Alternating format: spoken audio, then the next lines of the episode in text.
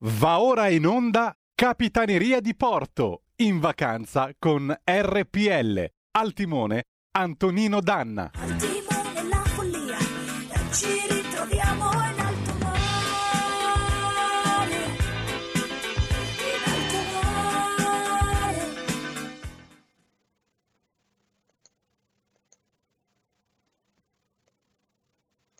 La linea quindi ad Antonino Danna che già vedo presente. Ciao Antonino, ben trovato. Amiche e amici miei, ma non dell'avventura, buongiorno. Siete sulle magiche, magiche, magiche onde di RPL. Questa è Capitaneria di Porto. Io sono Antonino Danna e oggi, ahimè, è il primo di settembre, ladies and gentlemen. Settembre andiamo, è tempo di migrare e di andare tutti quanti a faticare per chi il lavoro ce l'ha, ovviamente.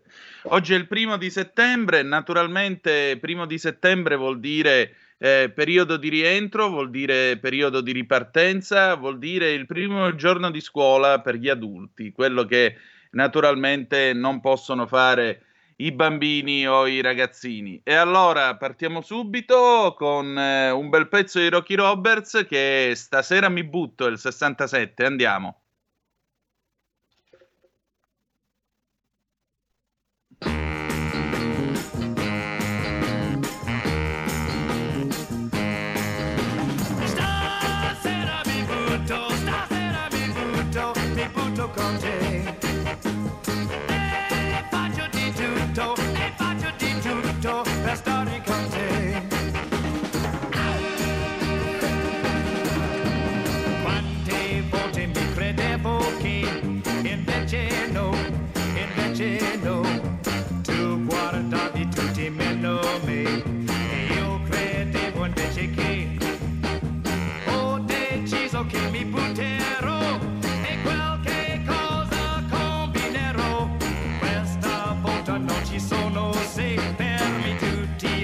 Adesso tocca a me.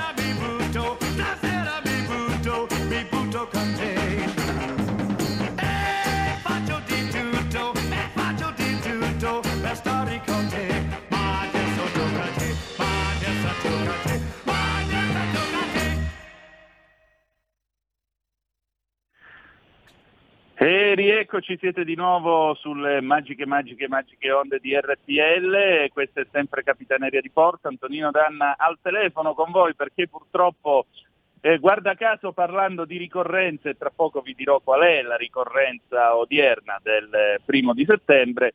Naturalmente il computer si è bloccato e si sta riavviando, quindi ancora qualche minuto di pazienza, poi potrete di nuovo vedermi e ascoltare. Allora, perché vi dico la ricorrenza di oggi? Perché il primo settembre del 1981 andava in, in- in vendita, dopo la presentazione il 12 agosto di quell'anno al Comdex eh, di Las Vegas, il primo PC fabbricato dall'IBM. E questa data viene considerata la, data, la pietra miliare in fondo della nascita del computer, del personal computer come lo intendiamo oggi e del suo utilizzo nelle case. In realtà i personal computer esistevano da molto tempo prima, se vogliamo parlare di un calcolatore da tavolo con un singolo operatore, molto probabilmente prima di tutti quanti il personal computer è nato in Italia ed era la famosa programma 101 dell'Olivetti, la Perottina anche chiamata perché fu progettata da Pier Giorgio Perotto, e questa macchina che tra l'altro aveva anche i giochi perché aveva i primi eh, giochi matematici, questa macchina fu acquistata in massa sia dalla NASA che dal Dipartimento della Difesa americana. Io vi ho raccontato più volte che con la P-101 progettavano i, e programmavano i voli dei B-52 diretti in Vietnam, ma eh, la P-101 è anche la macchina che ha permesso ad Armstrong, Aldrin e Collins di andare e tornare in piena sicurezza dalla Luna. Per cui se permettete, eh, grazie agli italiani, eh, pensate solo alle comunicazioni inventate da Guglielmo Marconi che hanno permesso la telefonata inter, interstellare più lunga della storia, quella tra la Casa Bianca del presidente Nixon e naturalmente il modulo di il LEM giù sulla Luna. Insomma, immaginate, grazie agli italiani l'uomo è potuto andare sulla Luna e tornare anche abbastanza tranquillo. Sì, c'è stato pure il contributo dei tedeschi perché abbiamo avuto anche Werner von Braun che riciclando i motori o partendo dai motori delle V2 con cui avevano bombardato eh, Londra durante la seconda guerra mondiale è stato possibile sviluppare quel gigante che è il Saturno 5, il razzo che ha portato l'uomo sulla Luna. Vi dicevo, il PC IBM arriva dopo che comunque nel corso degli anni 70 i primi personal computer avevano cominciato a farsi vedere, il più famoso di tutti in realtà nel 1976, l'Apple One, che fu inventato da Steve Jobs e Wozniak, il suo amico Steve Wozniak, che crearono anche eh, la Apple appositamente per questo. E quel giorno l'Apple con un certo fair play, tra l'altro, eh, pubblicò una pubblicità cioè, a pagamento su tutti i giornali dando il benvenuto all'IBM Big Blue nel business dei personal computer. Molti si chiedevano che cosa avrebbe fatto l'IBM nel corso del tempo, perché l'IBM era vista come una realtà troppo grande per poter andare a occuparsi di un singolo piccolo computer da distribuire, da vendere in ogni casa, come avrebbe detto poi qualche tempo dopo Bill Gates. Invece la macchina venne fuori, era una macchina molto semplice, molto rudimentale, pensate, aveva solo 16 kilobyte di memoria RAM. Oggi se prendete un eh, telefonino potete avere giga e giga di memoria RAM. Se parliamo di computer, eh, per carità, arriviamo a superare anche i 32 giga e così via. Immaginate quanto spazio di calcolo è una lavagna da, da 32 giga su cui il computer esegue ovviamente i suoi calcoli ed era senza sistema operativo e qui nasce anche la fortuna di Bill Gates perché questa macchina non aveva un sistema che le facesse fare qualcosa.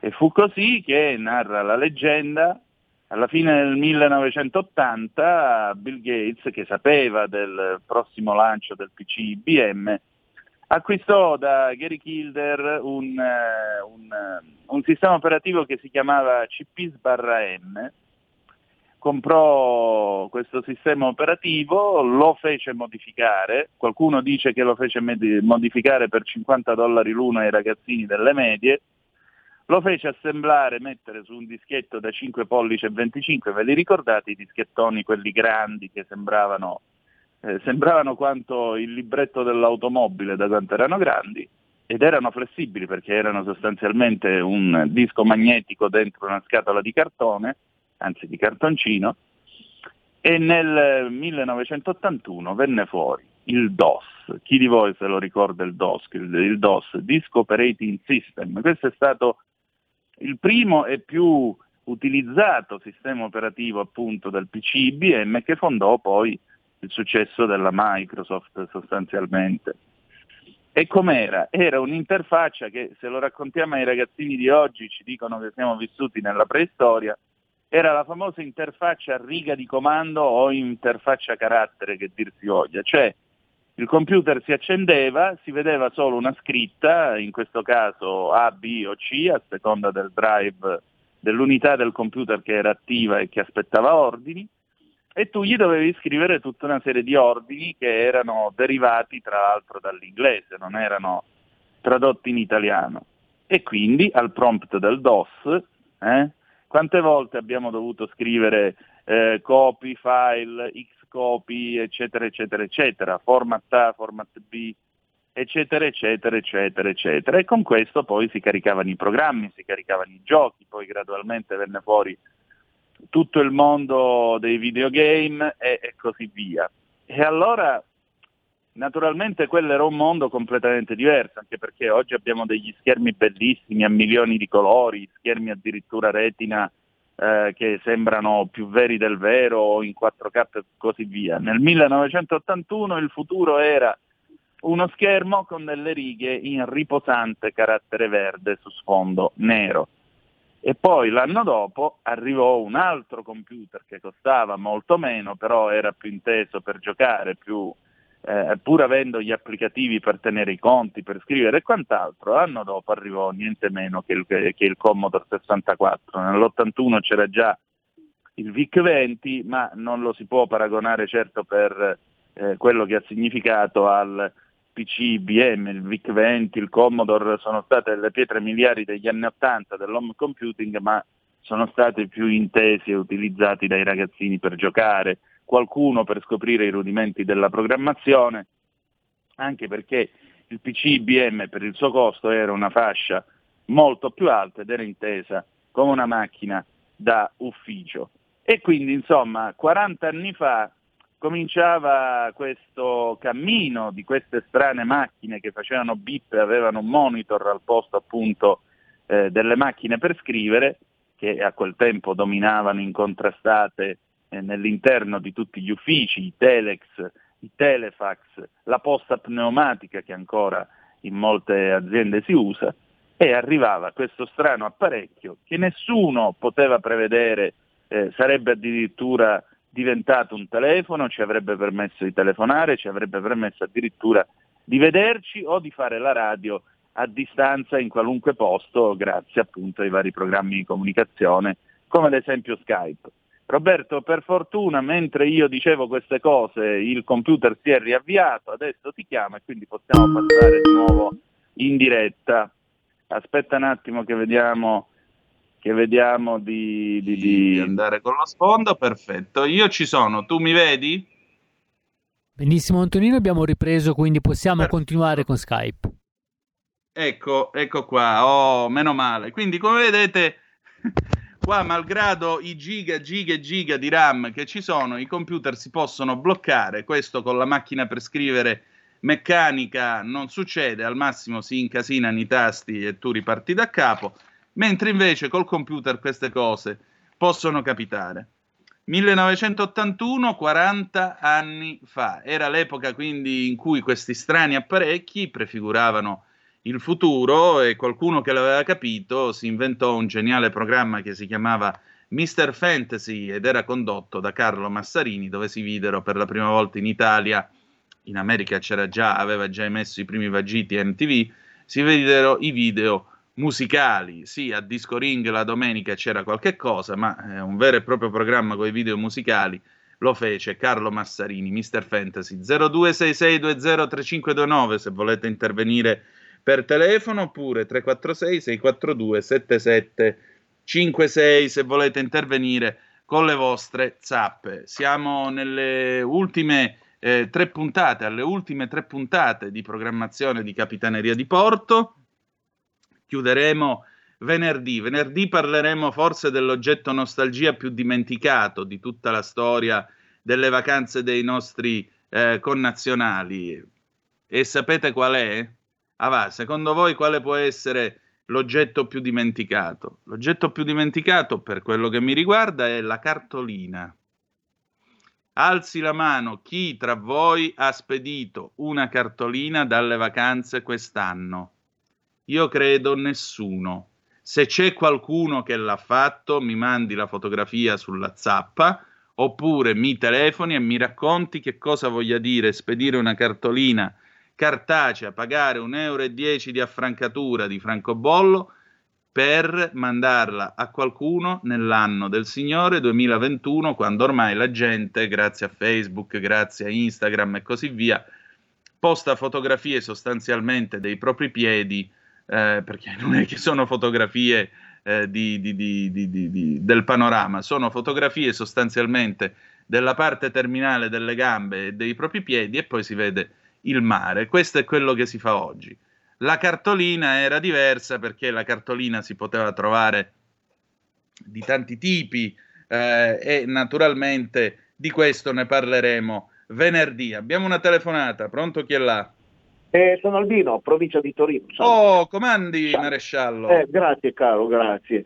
Ma ho sentito parlare dei computer. Io il mio primo l'avevo acquistato nel 1982, era un VIC-20 della Commodore, poi comprai il Plus 4, poi passai alla, alla Olivetti, ovviamente con l'M24, l'M240 e poi 286, 386, 486, 586 o Pentium, andando avanti. Io ci ho lavorato 30 anni in questo settore, ho scritto 1500 programmi, mi hanno Salute. anche pubblicato un mio programma di gestione per il mio settore di lavoro che era nelle aziende a livello meccanico, quindi io fornivo tecnologie avanzate sia informatiche che meccaniche.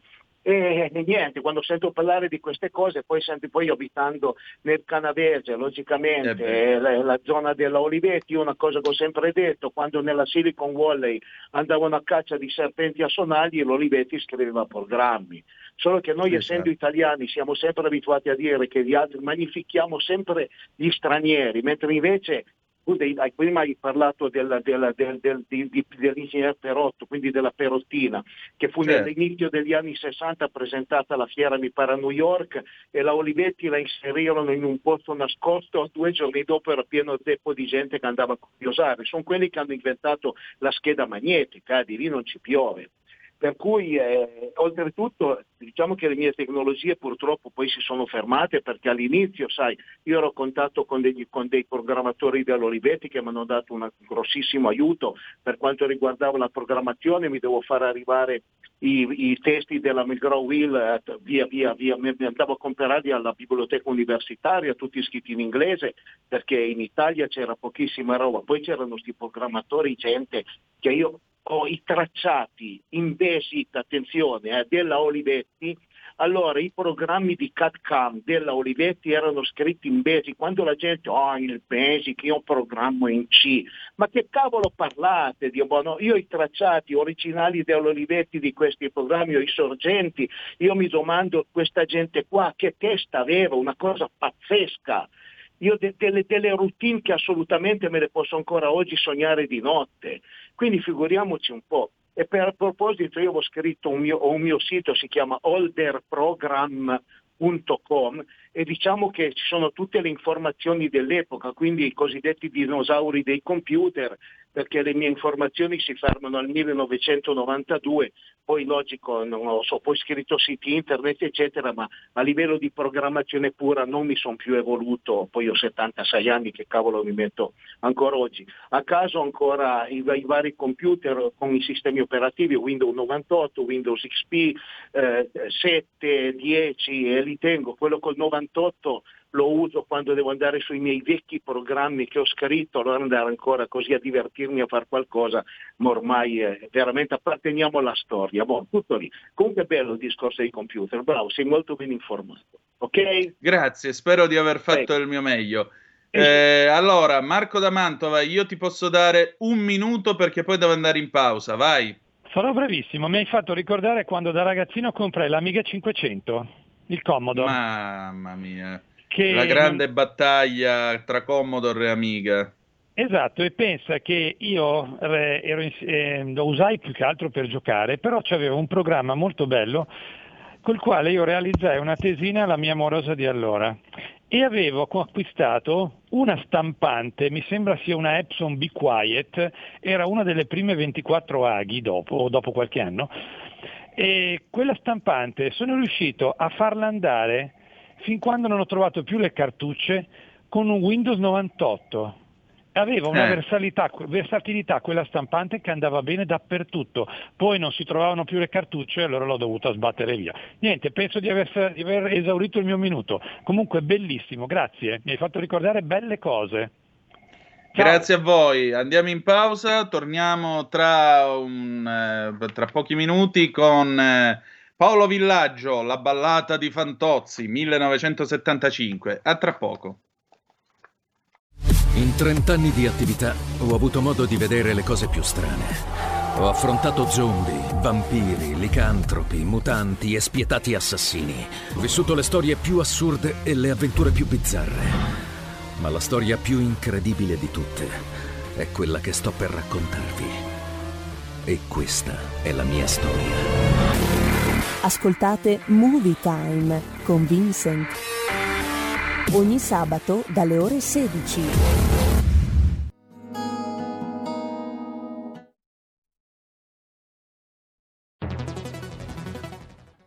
Il futuro appartiene a chi fa squadra. Le radio italiane si uniscono per giocare la partita da protagoniste. Nasce l'app Radio Player Italia. 140 stazioni in una sola rete. Scegli la tua preferita e ascolta il suono perfetto del digitale. Gratis, senza registrazione, senza interruzioni, compatibile con tutti i device. Le notizie, la compagnia, la musica scelta da chi la ama, la conosce e la vive. Scarica Radio Player Italia. Il futuro batte con la radio nel cuore. Anche RPL è disponibile su Radio Player Italia.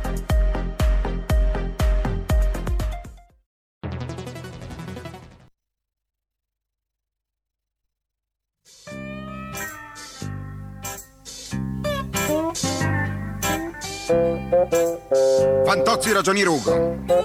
Matricola 1001 Barabis. Dell'ufficio sinistri. Lei venghi qua. Sì, signor mega direttore. No, va di là. E si muovi.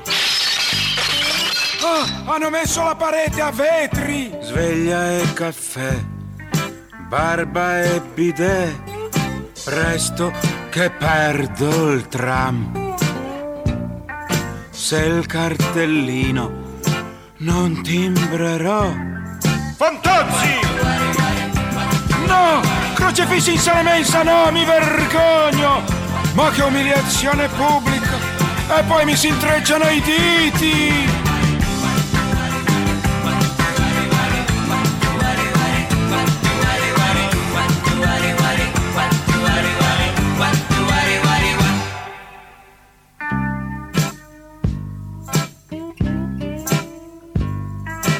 La mille tre, frigo e buffet, l'elettro dei frappè. Più la moquette, poi la roulotte. Le rate! 16 kg e 700 ricambiali!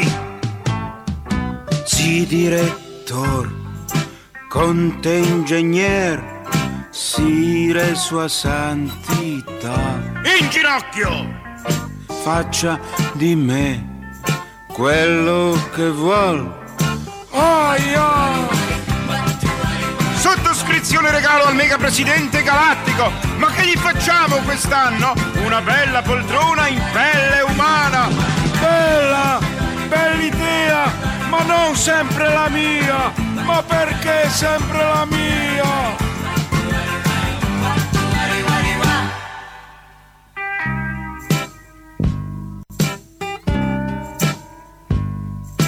Di giorno qui, sera TV, sempre sarà così. Indennità, anzianità. Che noia! Oggi cos'è lunedì o venerdì?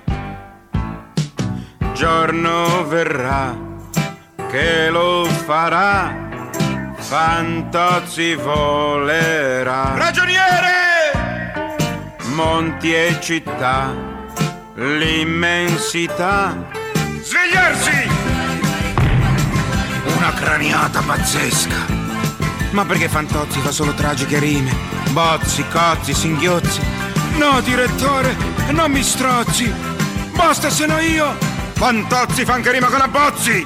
È, è giusto, come strozza bene lei.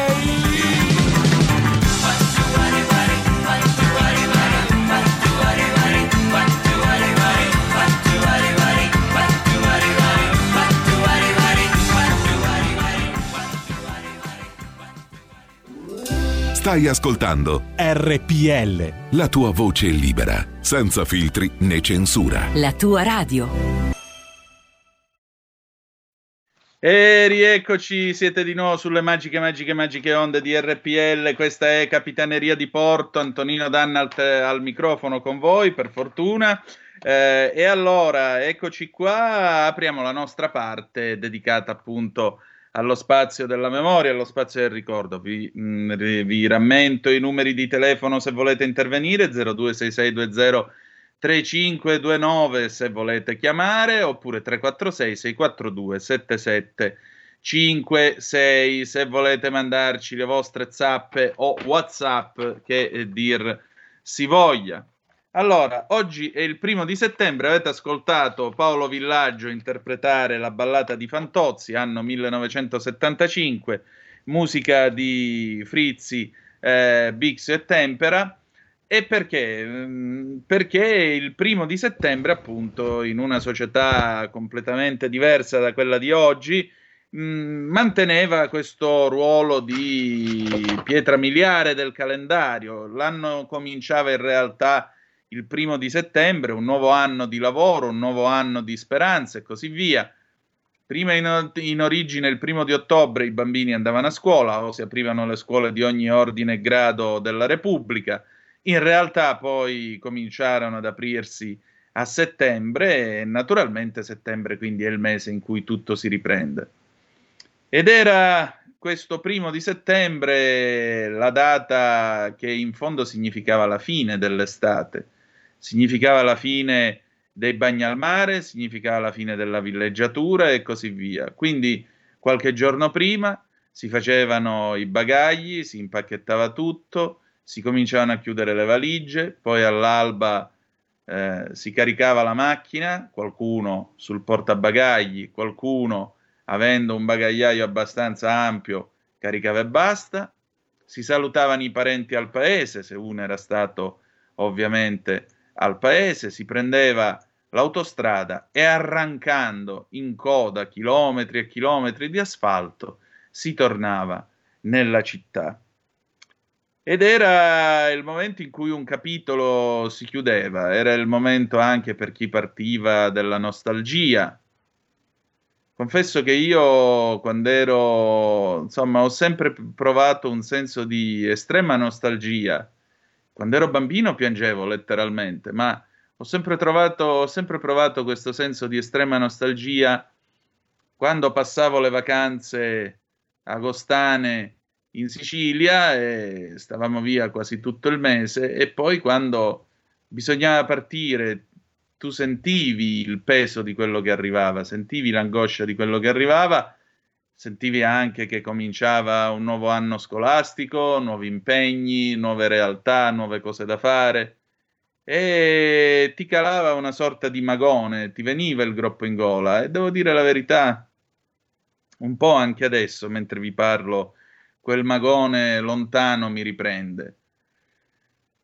Oppure, oppure non c'era soltanto ripartire dai posti di villeggiatura dove eri stato con la famiglia, cioè c'era chi andava in camping, c'era chi andava sulle spiagge, significava anche salutare gli amici che avevi conosciuto al mare, con cui avevi condiviso, eh, con cui avevi condiviso quell'estate, non era il tempo di Facebook, non era il tempo degli smartphone, quindi l'unica cosa che poteva al massimo essere scambiata era o un numero di telefono che tanto non si sarebbe mai e poi mai utilizzato, oppure molto più facilmente un indirizzo postale, perché con 750 lire negli anni 90 tu potevi spedire una lettera e qualche lettera arrivava, qualche lettera circolava, poi spariva e anche quelle amicizie andavano perdute, archiviate nel, nel tempo, nei tuoi ricordi o nelle tue dimenticanze.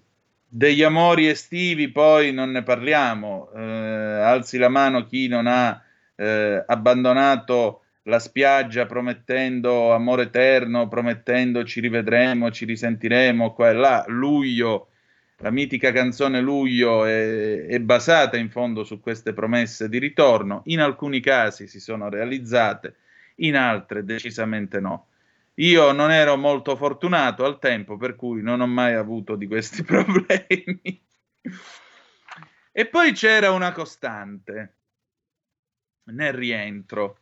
La costante del rientro in quell'Italia di allora era una certezza più che altro, che venendo settembre tutto sarebbe rincarato, tutto, qualsiasi cosa. Vogliamo fare una prova? Io ieri ho stampato tre prime pagine della- la- dall'archivio storico della stampa, andatelo a visitare perché è stupendo, www.archiviolastampa.it del 1972, primo settembre 72, primo settembre 82 e primo settembre del 92. Però eh, abbiamo un ascoltatore in attesa, lo prendiamo subito. Pronto chi è là? Sì, ciao Andrea da Torino. Oh, carissimo Andrea, dimmi. Allora, due cose. Eh, riprendo il discorso del, del simpatico ascoltatore di Ivrea per dirti Albino, che sì. io il mio primo eh, computer, eh, un 286, l'ho comprato direttamente da Taiwan.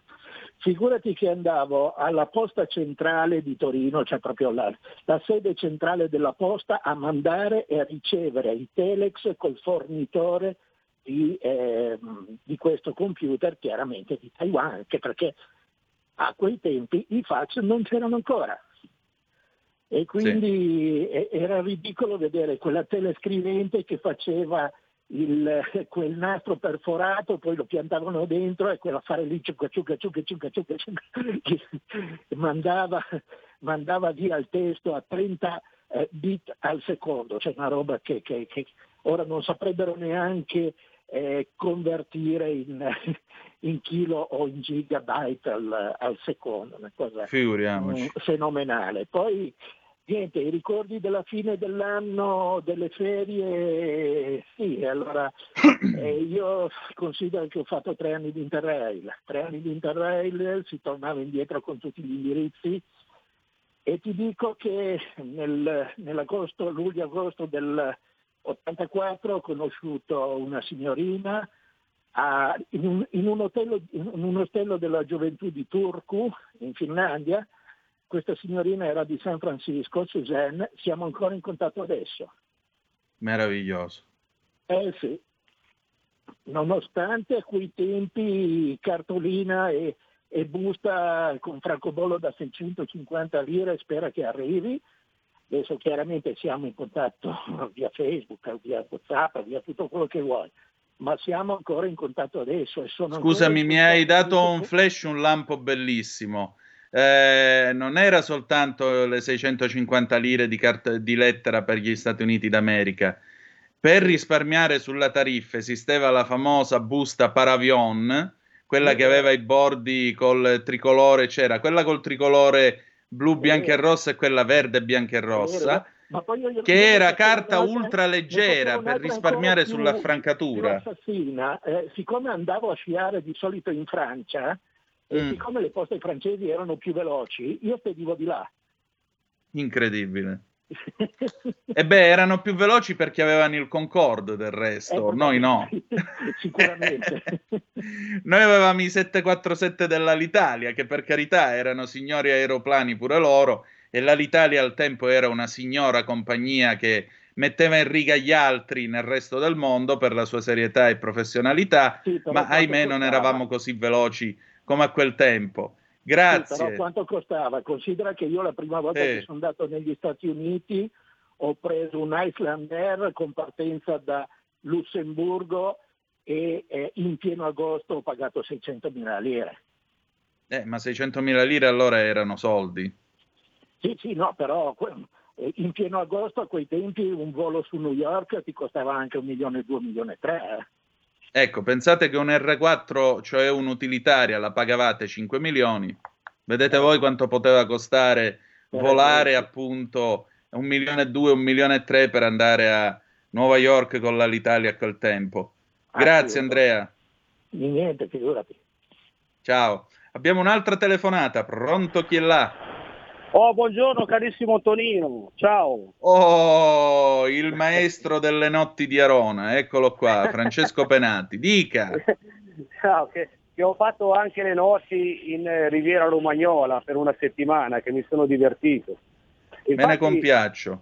Eh, eh, infatti, un piccolo aneddoto così, no? Innanzitutto grazie perché veramente tu mi fai tornare indietro negli anni in una maniera pazzesca, anche l'altro giorno che c'era eh, Andrea Roncato, e combinazione quando ero giù in Romagna nel- nell'albergo parlavo con quel ragazzo lì dei film di una volta, Rimini Rimini, Acapulco, prima spiaggia, tutte quelle cose lì e le battute ci do, che ci do, che ci do e volevo intervenire ma non l'ho fatto in tempo. Comunque anche il discorso computer, io sono ancora un possessore di un VIC-20 perfettamente funzionante che mi avevano regalato i miei genitori come premio che avevo, ero stato promosso, no? però più che altro lo Mm. si usava per giocare, tutte le cartucce, le cassette con tutti i giochini e così. Ma quindi il lettore di cassette andava sia sul VIC-20 che sul Commodore 64? Eh, infatti funzionava e Ah. ancora un bel po', cioè praticamente ho tutto, ho tutto lì nell'armadio. Mi- Com'era il comando? Load, virgola, virgola e poi boh. sì, sì, sì, tutti i comandi che c'erano. E poi una, una nota un po' di malinconia, come tu hai detto, appunto, l'inizio, il primo di settembre, la fine delle vacanze così, quando ero giù in Riviera Romagnola eh, per andare verso San Mauro Mare, mi è venuta Sì. un po' di tristezza perché ho visto tutti questi eh, che una volta facevano le colonie estive, no? tutte chiuse, tutte ormai in abbandono, che negli anni, anche quando ero piccolo io, c'erano ancora le colonie, anche la Fiat, l'Alfa Romeo, tutte le ditte grosse mandavano giù i bambini a fare, a fare il, mese, il mese di vacanza. E la cosa brutta è che appunto sono tutte lì abbandonate, pericolanti, ed è un ricordo di tanti estati fa, chissà quanta gente che è all'ascolto, che ha passato la propria infanzia in queste colonie qua. Peccato che non esistono Guarda- più perché era aggregazione tra bambini, si fa amicizia, si fanno i giochi così. e la malinconia è vedere questi bambini al giorno d'oggi che già a sei anni hanno in mano i telefonini, che è una tristezza, non dialogano più, non fanno più niente, non sanno più cosa vuol dire fare un castello di sabbia al mare, giocare con le biglie. Io l'ho fatto, sono stato, sono stato fortunato e sono venuto su bene perché mi ha aiutato anche a, a- a inter- parlare con gli altri, fare nuove amicizie quando vai in vacanza, così. È stata una bella palestra di vita. Ecco, tutto qua. E ti ringrazio ancora per queste tue belle trasmissioni perché veramente sei, sei veramente bravo. Guarda, non voglio le 200 euro, eh, te lo dico col cuore. Ciao Antonino, Va buona bene. giornata. Ciao. Ti saluto, grazie. Beh, per anni mio padre mi ha paventato l'idea di un'estate o 15 giorni a Borca di Cadore, niente di meno, eh, dove c'era questa famosa colonia per i figli dei dipendenti dell'ENI, dove io non ho mai voluto mettere piede e non mi hanno mai avuto, quindi non so che cosa mi sia perso, però sappiate che ho rischiato anche questa tradotta dall'estremo sud fino a Borca di Cadore. Praticamente stavo andando a fare il militare in anticipo a 12 anni. Allora, c'è un'altra telefonata, dopodiché vi voglio appunto raccontare eh, il primo settembre, la costante del primo settembre. Pronto chi è là? Pronto Antonino, buongiorno, sono Alessandro da Bologna, buondì. E Buongiorno, che oggi Antonino. tutta una bicchierata di famiglia sta trasmissione. Eh, Buongiorno. caro, tu ci fai ricordare delle cose, io ho appena compiuto 51 anni, quindi ti tocca. Vai. Allora, due cose, insomma, tra, tra le tante. Eh, il primo computer mio fu un Apple IIc che aveva un floppy disk enorme, eh, di quelli che, che, come posso dire, si piegavano anche. Sì, Eh, i 525. Esattamente. E 37 anni fa mio padre, nella prima agenzia di assicurazione, eh, fece quella che ai tempi si chiamava la meccanizzazione, mise su un Olivetti enorme con una stampante ad aghi che trascinava i contratti. Questa come prima cosa. In quegli anni mio padre aveva una eh, Citroen Pallas eh, Ah, che era, Pallas. sì, sì, sì, sì. E, e a me veniva il mal di mare solo a guardarla perché era un'auto un po' particolare, molto avveniristica ma anche difficile, ecco. E andavamo in montagna con tutte quelle curve io stavo malissimo. Eh, ti io ho avuto Antonino. modo di viaggiare sull'ID e l'ho trovata, che è la versione low cost della DS, diciamo la versione semplificata. Devo dire la verità, ho capito che cosa voglia dire viaggiare sul tappeto volante. Sì, sì, sì, però era, era- per certi versi era terribile. Io, Eh, e te lo ricordi appena- il cruscotto con eh, gli strumenti coperti, che c'era la lancetta del, del tachimetro coperta e c'era quella scritta distance da ret sol sec. Poi più aumentavi la velocità, più si apriva una finestrella che ti dava la distanza in metri. E quindi tu, per esempio, a 140 sapevi che per fermare su suolo asciutto avevi bisogno di 150 metri di distanza. No, quello non Questo- me lo ricordo. Mi, mi ricordo una leva che si che ab- alzava e abbassava la Sì, vettura, ma l'alzava sì, di altezza ecco. d'officina, altezza massima e così via. Esatto, e questi fari che cambiavano direzione a seconda di come si muoveva il volante. Eh, Era tanta roba con la macchina, tantissima Eh, roba. E tutto questo fatto sulla base di principi di meccanica e fisica, perché disconosce l'elettronica. La DS non sa nemmeno che cosa sia l'elettronica. L'unica elettronica che misero fu l'iniezione nel motore quello 2000, prima se non sbaglio nel 2175, eh, la DS21 e poi nella 23, eh, la 2003 che è stata l'ultima l'ultima evoluzione, che poi è stata anche l'ultimo, l'ultimo modello a lasciare la catena di montaggio nel 75, 1.356.000 o 360.000 circa DS prodotte. Che automobile! Ammetto che ne vorrei una nel garage, lo confesso. Ti saluto Antonino, ciao. Grazie a te, ciao. Allora, alcune zappe che sono arrivate, ladies and gentlemen. Eh, intanto è arrivata ieri dopo la trasmissione questa domanda. Buongiorno signor Danna, vorrei sapere che cosa ne pensa di Letta che non vuole mettere il simbolo del PD nelle prossime elezioni, grazie. Ma tu te le immagini John Elkan che arriva eh, con una Ferrari che non ha gli stemmi Ferrari sopra perché si vergogna di essere il presidente della Ferrari? È la stessa cosa. È la stessa cosa. O comunque perché non vuole far sapere che o non punta a sottolineare di essere il presidente della Ferrari. Ve lo immaginate?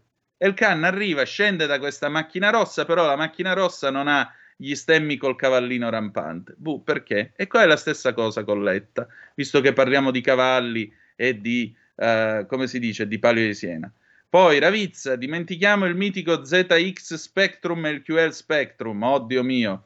Che trasmissione, che ricordi, maledetto il tempo che passa. È vero, alle volte anch'io sento, per dirla con Giovanni Arpino, eh, la groppa strinata dagli anni. La battaglia era tra Commodore e Atari, Amiga 500 era della Commodore.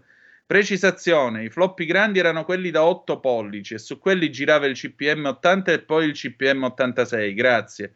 Esageriamo, C era quello per chi eh, aveva i milioni e poteva permettersi l'hard disk. Certo, il drive C era quello dell'hard disk, del disco fisso del computer, mentre A e B erano i due lettori di floppy da cui su uno si caricava, caricavi il sistema operativo in memoria, l'altro scriveva i dati eh, di quello che tu salvavi. Allora, vi stavo dicendo qual è la costante del primo di settembre. Io ho stampato la prima pagina della stampa di venerdì primo settembre del 72 mercoledì 1 settembre dell'82 e infine di martedì 1 settembre del 1992. Attenzione perché la costante è sempre una. Allora, la stampa venerdì 1 settembre del 72. L'Europa a 10. Si farà il vertice? Schuman spiega le tesi di Parigi. Il ministro ha chiarito agli ambasciatori europei i risultati del viaggio a Bonn c'era ancora la Germania Ovest, e a Londra. Poi si intensificano gli incontri per comporre le, vente- le vertenze, sciopero sui treni, oggi si decide. Trattative per chimici ed edili. I sindacati dei ferrovieri esaminano le proposte del Ministero dei Trasporti, la vertenza dei 200.000 dipendenti delle aziende chimiche. Stamane si apre la trattativa per il contratto di 800.000 edili. Ancora, sempre dalla prima pagina della stampa di venerdì 1 settembre del 72, Andreotti cerca di eliminare motivi di tensione. Prezzi, occupazione e TVC, tre nodi per il governo. Il prossimo Consiglio dei Ministri, 6 settembre, revocherebbe il calmiere a Roma, adottando misure concordate con le categorie. Previsti interventi per la Montedison e per i ferrovieri. Inoltre verrebbe stabilita la scadenza definitiva delle prove per la televisione a colori. E già, perché nel 1972 la RAI, che aveva cominciato già nel 65 a fare le prime prove sui sistemi della TV a colori, la RAI aveva ormai tutto pronto per iniziare e tante fabbriche italiane cominciarono a convertire eh, la produzione dal bianco e nero al colore. Ma fu allora che Ugo Lamalfa pose una questione morale dicendo che la televisione a colori ci avrebbe reso tutti quanti più spendaccioni. E siccome ci avrebbe reso tutti quanti più spendaccioni, la TV a colori venne rimandata al 1977. Tante fabbriche italiane fallirono e alla fine ne restò una sola che quando io ci passo davanti ad Abbiategrasso è un colpo al cuore perché è ancora lì, la Mivar, ve li ricordate? Allora, andiamo avanti. Il 72 è anche anno olimpico, per cui addormentato all'ora della gara. Eddie Hart, atleta statunitense, piange di rabbia riguardo il mondiale dei 100 metri. Eh, era uno dei favoriti nella gara di ieri alle Olimpiadi, ma non è arrivato a tempo allo stadio, dormiva, lo hanno svegliato troppo tardi. E già, erano le Olimpiadi di Monaco e ancora, per fortuna, non si era verificato il dramma del massacro appunto della squadra israeliana ad opera di Settembre Nero.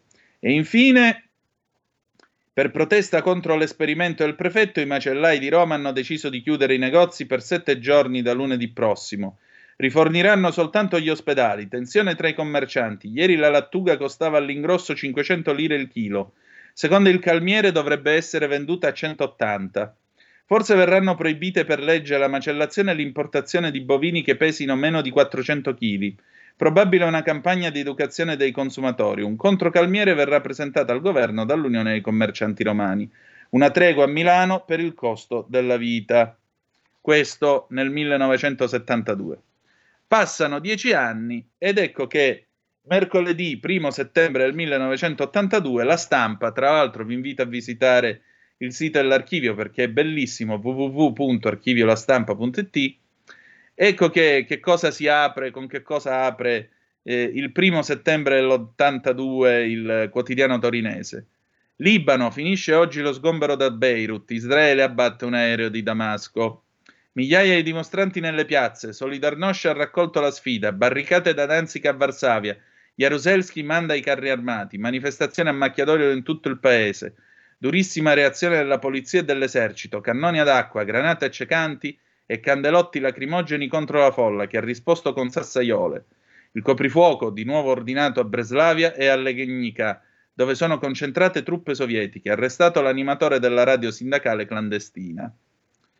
Eh, Mosca, azione di teppisti istigati dagli Stati Uniti, la TAS, la TAS, ve la ricordate la TAS? La Polonia che lavora non è con i provocatori. Questo per l'estero. Per l'Italia, sentite qua, i comunisti alla Camera confermano la loro netta opposizione al governo. Dai democristiani e dal PSI un sì a Spadolini, ma aumenta la distanza tra De Mita e Craxi. Infine, dal carcere di Ascoli Piceno, accoltellate subito dopo una perquisizione di tutti i detenuti, Bergamelli, l'ultimo dei marsigliesi, assassinato nel supercarcere di Ascoli. E poi domanda: nuovo aumento per benzina e gasolio auto?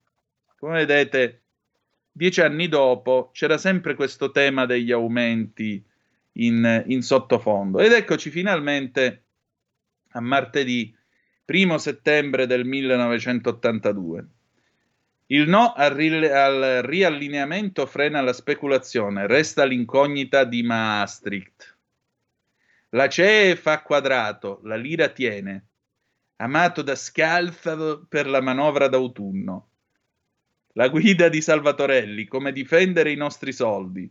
Sul festival 5 pagine, la mostra di Venezia compie 60 anni e c'è una bella foto di eh, Stefania Sandrelli, che non aveva certo 60 anni a quel tempo, si apre stasera col film di Brian De Palma, Raising Kane, il Festival del Cinema di Venezia, diretto da Gillo Pontecorvo. La mostra, nata nel 1932, eh, compie 60 anni, coetanea di Liz Taylor, Sofia Loren, Monica Vitti, già assegnati leoni alla carriera a Paolo Villaggio e Francis Ford Coppola. Tra gli interpreti più attesi, Stefania Sandrelli, appunto, nella foto per il film di Biggest Luna, Come on, come on, prosciutto, prosciutto. E adesso andiamo in pubblicità, tra poco.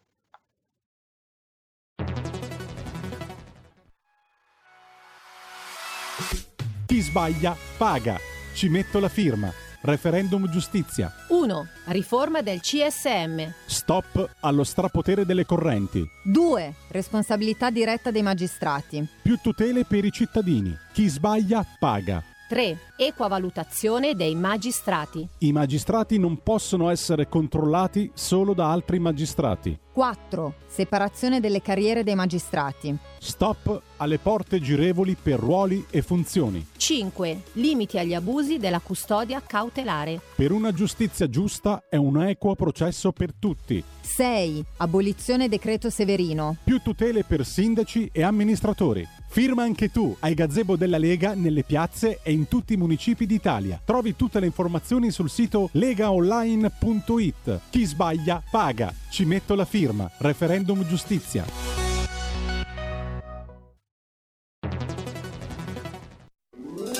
Stai ascoltando RPL. la tua voce libera, senza filtri né censura. La tua radio.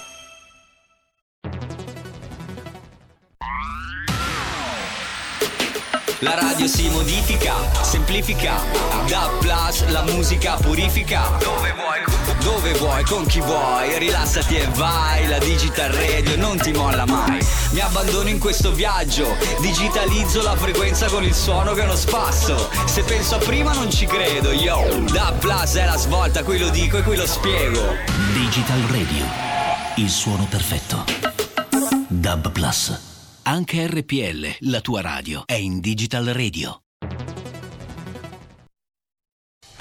Porta con te ovunque RPL la tua radio. Scarica l'applicazione per smartphone o tablet dal tuo store o dal sito radiorpl.it. Cosa aspetti?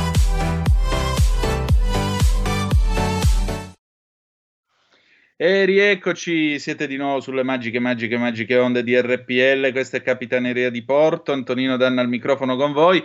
Stavamo facendo questa rassegna stampa del primo settembre 1992, sempre dalla prima pagina della stampa.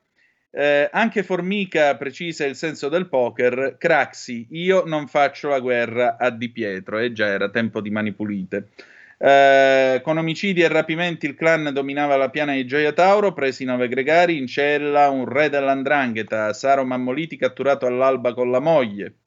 Germania, bomba antisemita, Berlino distrutta una lapide che ricordava l'olocausto, di eh, imbecilli che sono antisemiti purtroppo ce ne sono ancora. Nel video porno c'è Clinton, l'amica dell'ex amante annuncia se viene, re- ele- eh, se viene eletto sarà scandalo. E poi è stato scandalo lo stesso. Milosevic, vattene Panic, mozione di sfiducia al Premier, Londra ha tradito la Serbia. Infine, infranto il tabù zarista confermato dallo stalinismo, i primi tre padri in un quartiere operaio a Mosca. Lo zar Yeltsin ac- accolse la compagnia di Gesù. I gesuiti cacciati nel 1820 riaprono la provincia di Russia. La stampa del primo settembre del 92 ha anche un articolo di fondo che a me personalmente dà molto fastidio. Il nodo troppo stretto può causare emicrania, capogiri, vista annebbiata, mal di testa, colpa della cravatta, sotto accusa negli USA e un laccio emostatico. Quindi un altro contributo all'andare in giro mal vestiti e in disordine, come vedete all'inizio degli anni 90 arrivava dall'America. E allora, vedete, la costante quindi qual è? Che il primo di settembre, qualunque sia l'anno, in questo paese rincara sempre qualcosa. Ah, a proposito, eh, solo l'unica speranza che c'era il primo settembre del 92 era benzina meno cara, 10 lire, il dollaro fa calare il petrolio. Da oggi la normale fuori legge, niente più benzina normale in Italia dal primo settembre del 1992, si poteva fare solo super e super senza piombo, oltre ovviamente il diesel. Mi pare che venisse 1200 lire il litro, una roba del genere. Mauro da Reggio Emilia, pronto? Pronto Antonino, ciao. Il mio primo, primo di settembre che ricordo io è quello del eh, 1971, perché avendo conseguito, avendo compiuti 16 anni a maggio e conseguito la patente A per motocicli 125 a luglio, e avendola in tasca, il primo di settembre alle 4 del pomeriggio facendomi accompagnare da mio padre andai alla concessionaria Vespa Piaggio di Reggio Emilia in via Macallè a ritirare un Primavera 125 rigorosamente bianco che mi sono portato dietro fino per eh, 5 o 6 anni eh, usandolo eh, i primi due anni costantemente eh, e poi qualche, qualche, volta dopo perché a 18 anni eh, potevo usare la motocicletta, un'Honda 3, 350 4 cilindri avendo compiuto i 18 anni, perché allora erano strutturate così. Fino a 16 anni dovevi avere la patente A solo con i quiz e avevi la patente per motociclo 125, a 18 potevi andare con le moto fino a 350 e, a, e dai 21 in poi eh, potevi utilizzare lo, dopo la presa l'Honda 750 CB4. Questo è stato un ricordo che è indelebile perché andai a ritirare la mia Vespa primavera. Ciao. Quindi 50 anni dopo, eccoci qua, però peccato che non hai più questa primavera bianca. E, insomma, vedi se puoi trovare modo di rimpiazzarla nel tuo garage con qualcosa, anche perché la Vespa è come un diamante per sempre. Eh, altra telefonata, pronto chi è là? Niente, non se l'è sentita. Intanto permettetemi, tra partire sull'onda dei ricordi, avere l'inceppamento del computer e tutto il resto, io non ho potuto salutare come volevo e come si deve il nostro nocchiero delle magiche onde, il nostro Roberto Colombo, eh, che naturalmente da lassù, dalla plancia comando, ci permette di essere trasmessi, è vero, in tutta Italia, anche attraverso eh, il mare magnum della rete. Roberto, e per te invece il primo di settembre cos'era? Buongiorno Antonino, buongiorno ai nostri amici e alle nostre amiche all'ascolto. Ma mh, mm, per la verità nulla di particolare, mi sono ritrovato naturalmente pienamente nella tua introduzione quando dicevi che settembre è un po' la ripresa di tutte le attività dalla scuola per chi come me eh, sulla quarantina ha provato, una delle ultime generazioni che ha provato gli esami a settembre, io avevo preso in quarta ginnasio l'esame di latino, ecco se dovessi dire cosa mi ricorda settembre direi quel, quell'estate del 1994 quando quando sostenni appunto l'esame di riparazione in latino.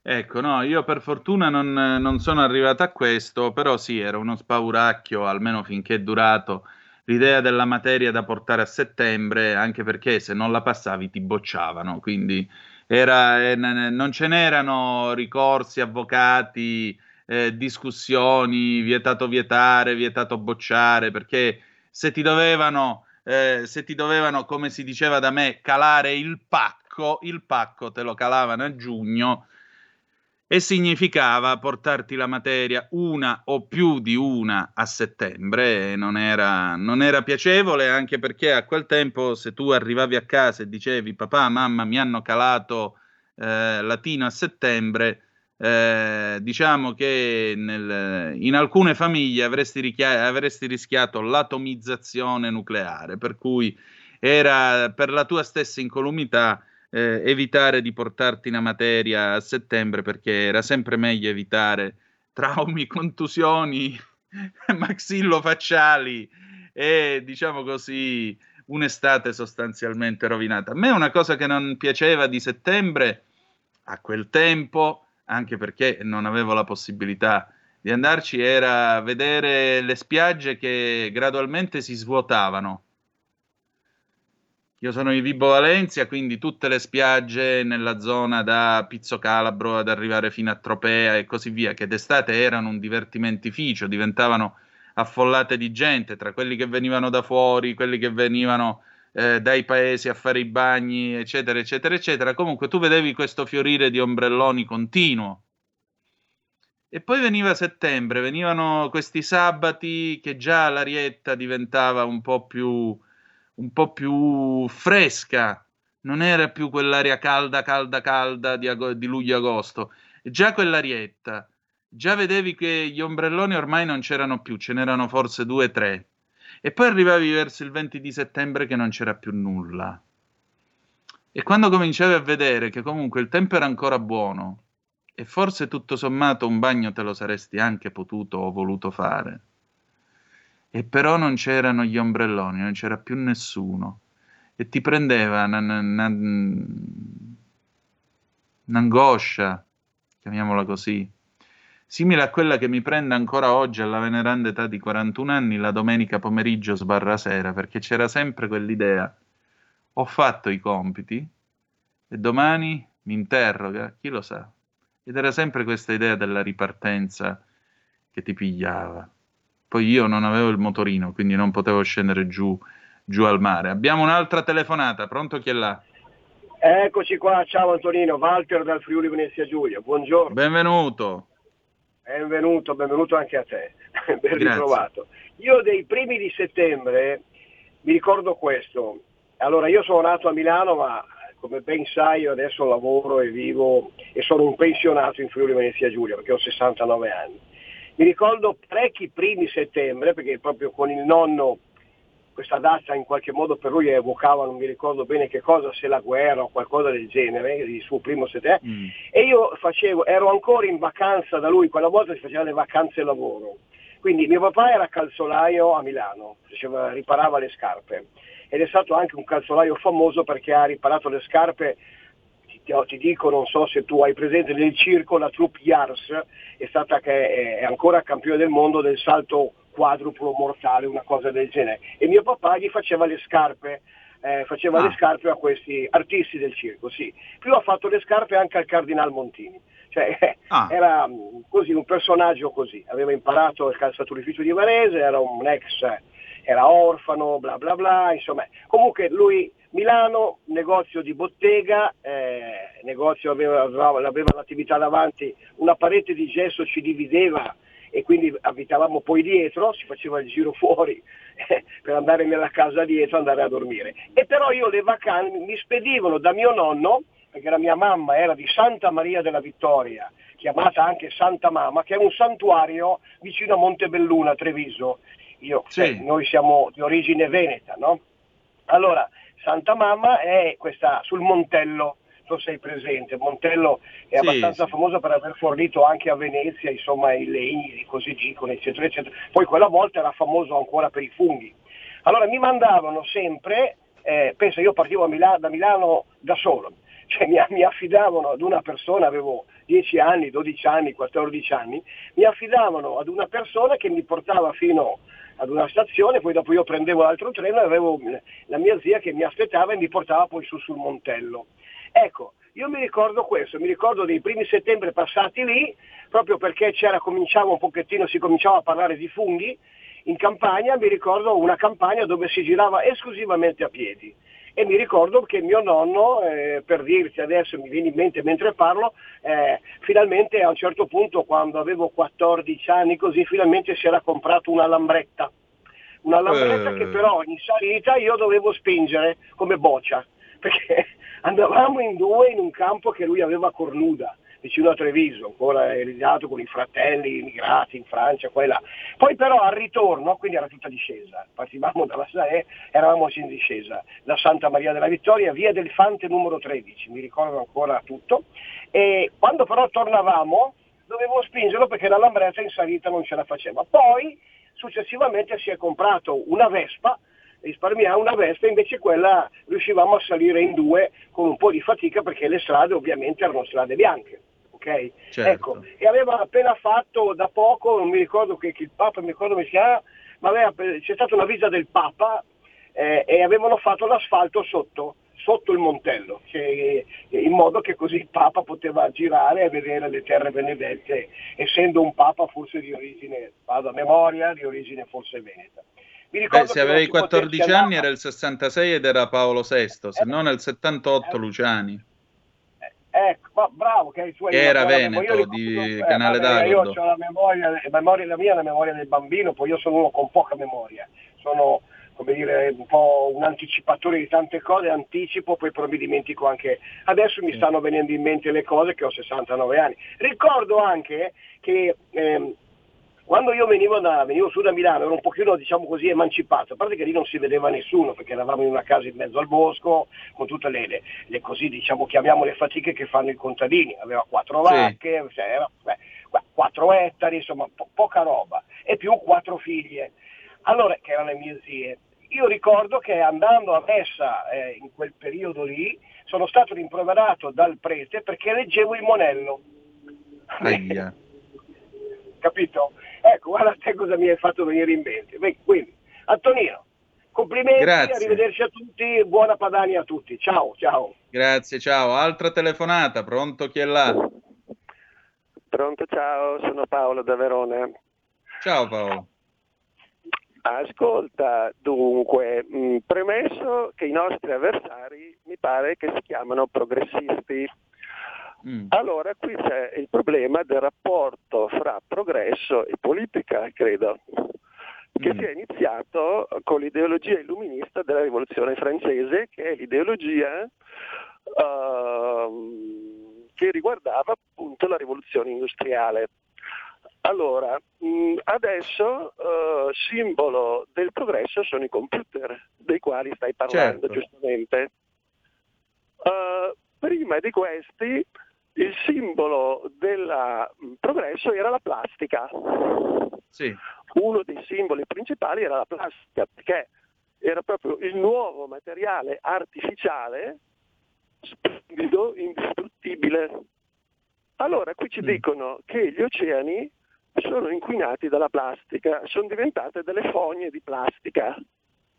Però nessuno dice che col- è colpa del progresso, perché se la plastica è simbolo del progresso, la fogna progressista de- degli oceani di plastica è colpa del progresso, ma nessuno lo dice, è colpa dell'uomo. Hai capito come funziona? Noi siamo dominati dal più assoluto negazionismo dei genocidi progressisti, perché anche i genocidi comunisti, illuministi, sono stati fatti in nome del progresso. L'ideologia comunista eh, diciamo, si è imposta cantando eh, la, eh, la Marsigliese, la canzone della rivoluzione francese, che è fondamento dell'Unione Europea. Ciao. Un eh, ragionamento abbastanza contorto che è andato dalla plastica ai genocidi dei comunisti. Che mi trochin sia con te, che vuoi ti dica. Altra telefonata, pronto? Chi è là? Eh, pronto, sono io. Oh, l'immenso Manzoni, buongiorno. Allora, sì, ciao. Eh, Giuro, sì, prima sì, o poi sì. fare un raduno di Zoom e io vi voglio vedere tutti in faccia di persona, veramente. Io voglio vedere chi è che Ah. telefona a questa trasmissione. Veramente, Do- il 6 settembre cominciamo la nuova stagione, la seconda stagione. La prossima estate facciamo un raduno di Zoom, dai, che cavolo. Comunque, andiamo avanti, maestro. Sì, ok, no, ti sei dimenticato una cosa, eh, quando parlavi di televisione a colori. Mm. In Italia c'era stato un dibattito che è durato mesi, mesi, mesi, mesi, mesi, anni in televisione, che era ancora in bianco e nero, eh, attenzione. Se usare il sistema PAL o il sistema SECAM. O il SECAM, sì. Sì, o il SECAM che poi era una derivazione TSCD americano.